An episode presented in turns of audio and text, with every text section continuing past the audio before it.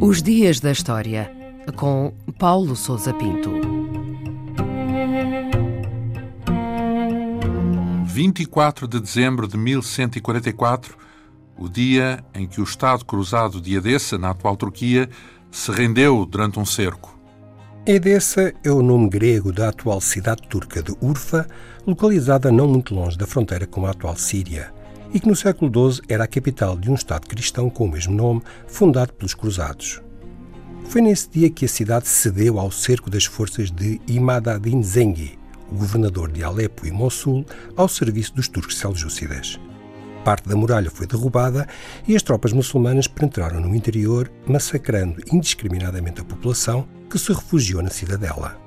O arcebispo Hugo que tinha liderado a defesa da cidade, morreu sufocado pela multidão no pânico que se gerou.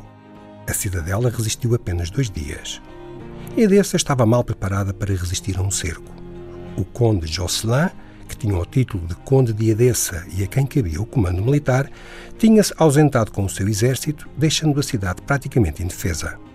O governador muçulmano aproveitou esta imprudência para desferir imediatamente um ataque e armar um cerco que foi preparado com alguma tranquilidade e que durou menos de um mês.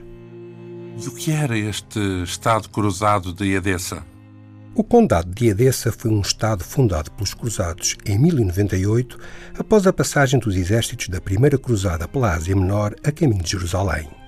Nessa altura, um dos líderes, Balduíno de Bolonha, separou-se do resto dos exércitos e tomou a cidade, mediante um acordo com o governador local, um general arménio ao serviço do Império Bizantino. Edessa tornou-se então a capital de um condado que ocupava um extenso território interior, hoje pertencente à Turquia e à Síria. A sua população era essencialmente formada por arménios e cristãos sírios. Apesar da sua dimensão, o condado era vulnerável e teve uma existência atribulada, uma vez que estava sujeito às incursões das potências muçulmanas, nomeadamente os governadores de Mossul ao serviço dos turcos seljúcidas. O envolvimento dos condes de Edessa nas permanentes rivalidades que dividiam os líderes dos Estados Cruzados acabaram por enfraquecer a sua posição e por ditar a sua duração efêmera. Edessa foi o primeiro Estado cruzado a ser fundado e também o primeiro a ser perdido. E quais foram as consequências dessa queda de Edessa? O conde Jocelyn manteve o seu domínio sobre a parte oriental do condado e conseguiu reconquistar Edessa em 1146, mas apenas por um curto período de tempo. Foi capturado pelos inimigos pouco depois e o condado desfez-se, tendo os seus territórios sido repartidos entre turcos e bizantinos.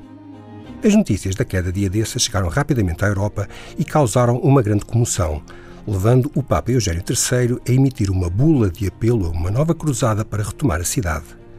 Coube a Bernardo de Claraval, mais conhecido como São Bernardo, a tarefa de pregar a Segunda Cruzada, que teve início em 1147, mas que nunca conseguiu recuperar Edessa. A sua perda teve um outro efeito. Um cronista alemão chamado Otto de Freising registrou nos seus escritos as histórias que tinha ouvido acerca de um poderoso rei cristão que se preparava para atacar a retaguarda dos turcos seljúcidas e socorrer a Terra Santa. A divulgação destas informações vagas e imprecisas veio a dar consistência ao mito do Preste João, que perdurou durante vários séculos e sob várias formas em toda a Europa.